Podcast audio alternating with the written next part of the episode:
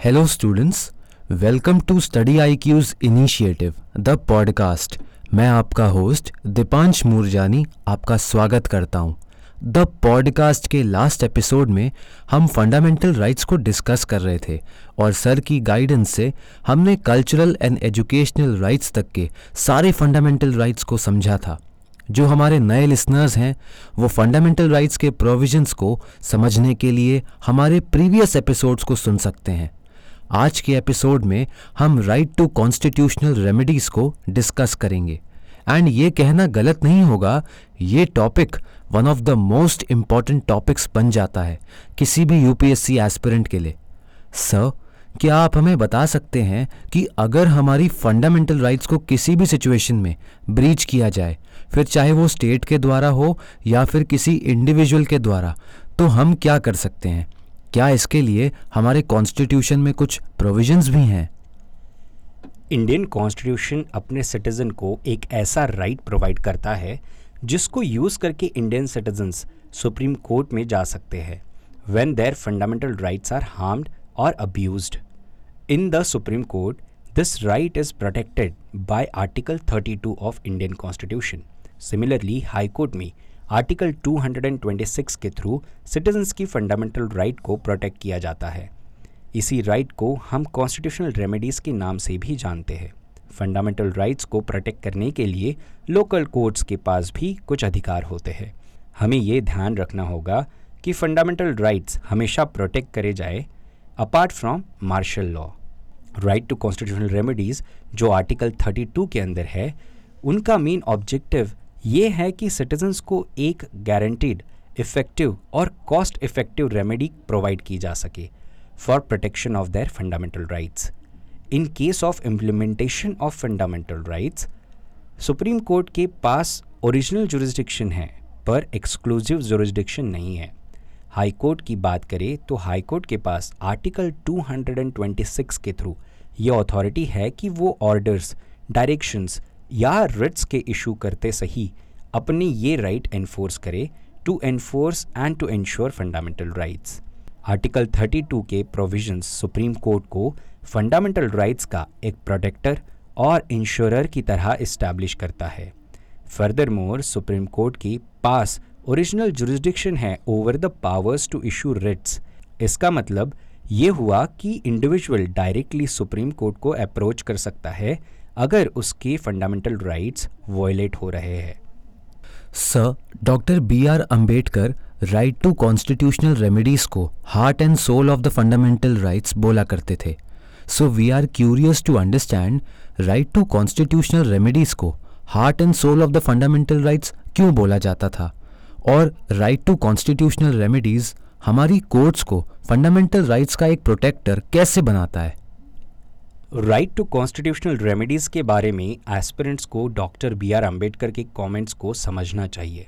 Doctor B R Ambedkar constituent assembly की debates में अक्सर कहा करते थे कि article 32 is the heart and soul of the fundamental right वो बोलते थे कि सुप्रीम कोर्ट को इसी आर्टिकल के द्वारा जो भी राइट्स दिए गए हैं, वो one of the greatest safeguards है that a nation can provide to its individuals for their safety freedom and security of their fundamental rights drafting committee के दूसरे मेंबर्स भी उनकी बात से एग्री करते हुए बोलते थे कि राइट टू कॉन्स्टिट्यूशनल रेमेडीज एक ऐसा राइट right है जो दूसरे फंडामेंटल राइट्स को प्रोटेक्ट करता है।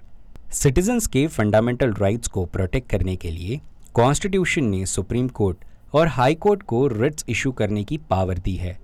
हम रिट्स को एक रिटर्न ऑर्डर के रूप में भी डिफाइन कर सकते हैं। जो हायर अथॉरिटी का कोर्ट किसी भी सबऑर्डिनेट कोर्ट या फिर किसी इंडिविजुअल को इशू कर सकता है। रिट्स को तब इशू किया जाता है जब किसी सिटीजन की फंडामेंटल राइट्स का ब्रीच हुआ हो। सुप्रीम कोर्ट ऑफ़ इंडिया के पास रिट्स इशू करने की पावर आर्टिकल 32 से आती है और हाई कोर्ट के पास यही पावर आर्टिकल 226 के थ्रू आती है। रिट पिटिशन को case of violation of fundamental rights या फिर इनजस्टिस के केस में भी फ़ाइल किया जा सकता है। ये बेसिकली एक रेमेडियल मेजर होता है प्रोवाइडेड बाय आवर कॉन्स्टिट्यूशन अब हम ये समझने की कोशिश करेंगे कि रिट्स का प्रोविज़न हमारे कॉन्स्टिट्यूशन में क्यों रखा गया। पहला कारण सिटीजन्स अपनी फंडामेंटल राइट्स को प्रोटेक्ट कर सके अगेंस्ट एनी कोर्ट ऑर्डर्स दूसरा राइट ये है कि ऐसा एक अल्टरनेटिव प्रोवाइड किया जाए कि उस एग्रीव्ड के पास उन कोर्ट ऑर्डर्स के पीछे या कुछ ऑर्डर्स के पीछे आगे जाकर उसका कोई समाधान मिले जो कि उसके फंडामेंटल राइट्स को वॉयलेट कर रहा है। और तीसरा कारण रिट्स के माध्यम से ये इंश्योर किया जाए कि justice is always served and never denied sir writs के टॉपिक में स्टूडेंट्स को डिफरेंट काइंड्स ऑफ़ रिट्स समझने में प्रॉब्लम होती है। तो क्या आप सिंपल वर्ड्स में हमें बता सकते हैं कि डिफरेंट काइंड्स ऑफ़ रिट्स क्या होती हैं? Article 32 and Article 226 of the Indian Constitution provide separate provisions but parallel provisions regarding writ jurisdiction. There are five types of writ we can understand.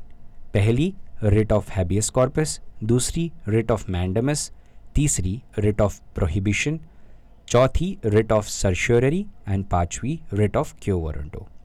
इसी श्रृंखला में हम पहली रिट जानेंगे फ़र्स्ट हैबियस कॉर्पस।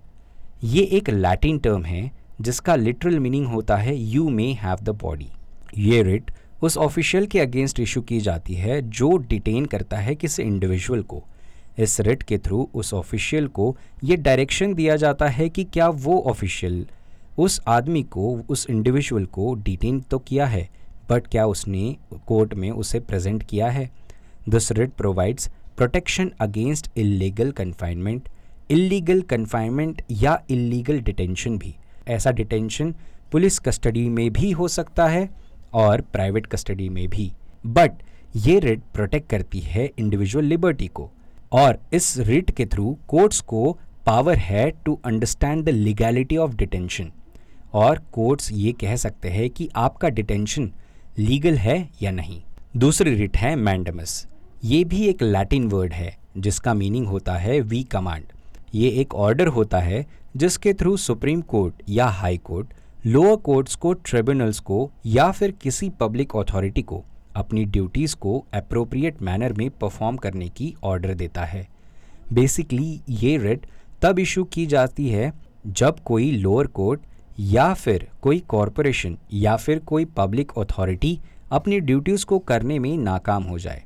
इस रिट के पीछे का बेसिक कॉन्सेप्ट भी यही है कि यदि कोई अधीनस्थ मतलब सबॉर्डिनेट कोर्ट या सबॉर्डिनेट अथॉरिटी अपनी ड्यूटीज़ को ठीक से फॉलो नहीं करती तो उन्हें इस रिट के थ्रू कमांड किया जाएगा to perform their duties appropriately यहाँ पर नोट करने वाली ये बात है कि ये रिट प्रेसिडेंट और गवर्नर के खिलाफ नहीं इशू की जा सकती. It is issued only against the state इसका नेचर स्टैट्यूटरी होता है और डिस्क्रिशनरी नहीं हो सकता। इसी सीरीज़ में थर्ड रिट है प्रोहिबिशन इसको पॉपुलरली स्टे ऑर्डर भी बोला जाता है, जिसका मतलब होता है टू फॉरबीड और to stop so writ of prohibition is issued to prohibit any lower court to conduct proceedings of any case इसे सिंपल वर्ड में समझे तो ये रिट हाई कोर्ट या सुप्रीम कोर्ट अपने सबॉर्डिनेट कोर्ट्स के लिए इशू करता है, ताकि वो सबॉर्डिनेट कोर्ट्स उस केस की प्रोसीडिंग्स को स्टॉप कर दे और हायर कोर्ट्स को ट्रांसफ़र कर दे। जब ये रिट इशू हो जाती है देन केस की सारी proceedings come to an end prohibition is issued against inferior courts और सेमी जुडिशल बॉडीज़ इसी सीरीज़ में फोर्थ रिट है सर्श्योररी इसका मतलब होता है टू बी सर्टिफाइड और इन्फॉर्म्ड ये रिट सुप्रीम कोर्ट और हाई कोर्ट के द्वारा इशू की जाती है for declaring an order null and void जो ऑलरेडी पास किया जा चुका है बाय एन इन्फेरियर कोर्ट और ट्रिब्यूनल पर ये उस कंडीशन में इशू की जाती है जब वो ऑर्डर नेचुरल जस्टिस के प्रिंसिपल की अगेंस्ट हो, या फिर उस ऑर्डर में, उसके जजमेंट में किसी तरह का एरर और उस एरर की वजह से ऑर्डर प्रॉपर फैक्ट्स के अकॉर्डिंग ना हो। ये तीन फॉलोइंग कंडीशंस में इस रिट को इशू किया जा सकता है। पहली, जहाँ पर लैक ऑफ़ जुरिस्डिक्शन हो किसी कोर्ट या किसी अथॉरिटी का। दूसरी एक्सेस ऑफ़ जुरिस्डिक्शन कोई इन्फीरियर कोर्ट या ट्रिब्यूनल अपने जुरिस्डिक्शन से बढ़कर कोई काम कर रहा हो, तब वहाँ पर। और तीसरा, जहाँ पर एरर ऑफ़ लॉ हुआ हो। सर प्रोहिबिशन और सरश्योररी की रिट में क्या डिफरेंस होता है? प्रोहिबिशन और सर्शोररी में एक बेसिक डिफरेंस ये है कि प्रोहिबिशन की रिट सबऑर्डिनेट कोर्ट्स को किसी केस के प्रोसीडिंग्स को रन करने से रोकती है। प्रोहिबिशन की रिट ऑर्डर डिक्लेयर होने से पहले ही इशू हो सकती है। वहीं दूसरी तरफ़ सर्शोररी किसी ऑर्डर के पास होने के बाद इशू होती है और इसी रिट के थ्रू किसी भी ऑर्डर को जो पास किया जा चुका है उसे नल एंड वॉइड डिक्लेयर किया जा सकता है। अब हम नेक्स्ट रिट की तरफ़ बढ़ेंगे। Fifth writ is quo warranto इसका मीनिंग होता है बाय वॉट वारंट्स और वॉट इज़ योर अथॉरिटी ये रिट तब इशू की जाती है जब किसी इंडिविजुअल को उस ऑफ़िस को होल्ड करने से रोकना हो, जिसके लिए वो एंटाइटल्ड ही नहीं है। इस रिट के इशू होने के बाद उस पर्सन को अपनी अथॉरिटी डिफाइन करनी पड़ती है।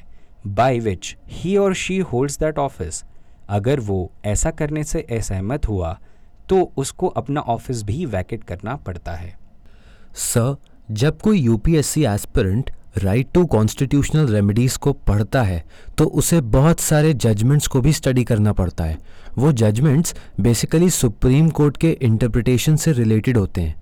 तो क्या आप हमें बता सकते हैं कि सिटीजन्स की फंडामेंटल राइट्स के प्रोटेक्शन के बारे में सुप्रीम कोर्ट क्या कहता है? The supreme court has been inconsistent with its position regarding article 32 यानी कि सुप्रीम कोर्ट ने हमेशा कुछ ना कुछ अलग स्टेटमेंट्स दिए हैं उसके प्रीवियस स्टेटमेंट से या जजमेंट से। इसका मतलब कुछ केसेस के थ्रू हम इसको हाईलाइट होते हुए देखेंगे। जर्नलिस्ट सिद्दकी कप्पन केस में कोर्ट ने अपने डिसीज़न में ये कहा कि पिटिशनर को सेंट्रल एंड यूपी गवर्नमेंट के रिस्पॉन्स का वेट नहीं करना चाहिए।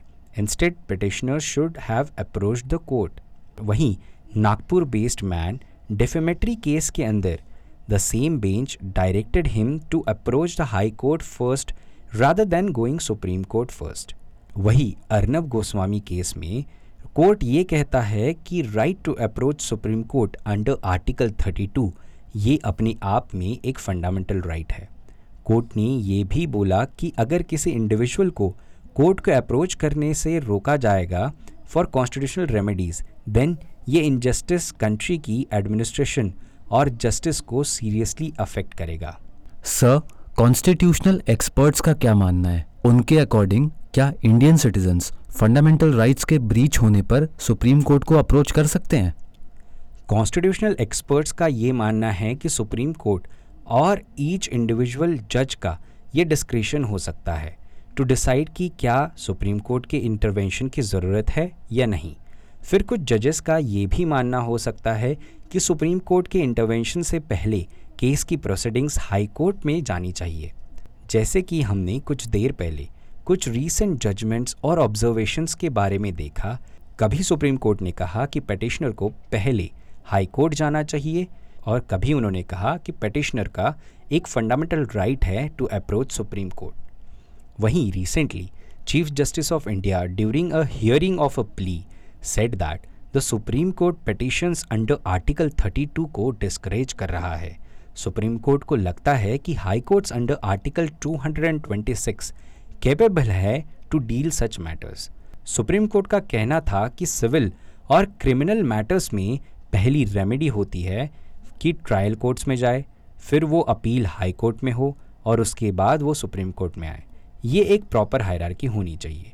हालाँकि कॉन्स्टिट्यूशनल रेमेडीज़ के अंदर अगर आपके फंडामेंटल राइट्स वॉयलेट हो रहे हो तो आपको हमेशा राइट right होता है to approach supreme court directly under article 32 sir क्या हर सिचुएशन में आर्टिकल 32 इम्प्लीमेंट होता है या there is an exception to its implementation देखा जाए तो article 32 of Indian constitution absolute नहीं होता क्योंकि आर्टिकल 33 के तहत सिक्योरिटी फोर्सेस में लॉ एंड ऑर्डर मेंटेन करने के लिए डिसिप्लिन मेंटेन करने के लिए आर्टिकल 32 का एप्लीकेशन सिक्योरिटी फोर्सेस के लिए एप्लीकेबल नहीं होता the court also have upheld fiftieth amendment act to article 33 which delegated rule making power to the executive in order to ensure proper discharge of their duty. Sir, आपने हमें बताया कि supreme court और high court दोनों के पास citizens के fundamental rights को प्रोटेक्ट करने की पावर्स हैं सुप्रीम कोर्ट और हाई कोर्ट दोनों के पास रिट्स इशू करने की भी पावर होती है। लेकिन क्या आप हमें बता सकते हैं कि आर्टिकल 32 एंड आर्टिकल 226 में क्या सिमिलैरिटीज़ हैं और क्या डिफरेंसेस हैं? आर्टिकल 32 और आर्टिकल 226 को फंडामेंटल राइट्स के एनफोर्समेंट के लिए इन्वोक किया जाता है। बोथ द सुप्रीम कोर्ट और हाई कोर्ट के पास पावर्स है to issue writs under article 32 और 226 रिस्पेक्टिवली हालाँकि, कुछ डिफरेंसेस है इन दो आर्टिकल्स के अंदर और दोनों के पावर्स में। आर्टिकल 32 को सिर्फ़ फंडामेंटल राइट्स के एनफोर्समेंट के लिए इन्वोक किया जा सकता है। लेकिन आर्टिकल 226 को ना सिर्फ़ फंडामेंटल राइट्स को एनफोर्स करने के लिए, बल्कि अदर लीगल राइट्स को भी एनफोर्स करने के लिए इन्वोक किया जा सकता है।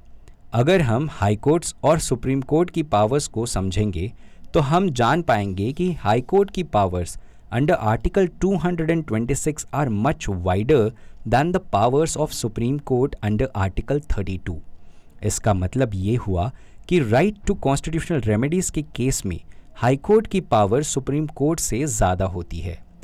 अंडर आर्टिकल 32 रिट्स को इशू करना सुप्रीम कोर्ट्स के लिए मैंडेटरी हो जाता है whereas under article 226 high court के पास डिस्क्रिशनरी पावर्स होती है टू इशू रिट्स स्टूडेंट को ये समझना होगा कि कॉन्स्टिट्यूशनल रेमेडीज़ जो इंडियन सिटीजन्स को प्रोवाइड की गई है, वो पावरफुल ऑर्डर्स होते हैं with immediate effects writs mostly state के अगेंस्ट तब इन्वोक की जाती है जब पीआईएल यानी पब्लिक इंटरेस्ट लिटिगेशन फ़ाइल होती है।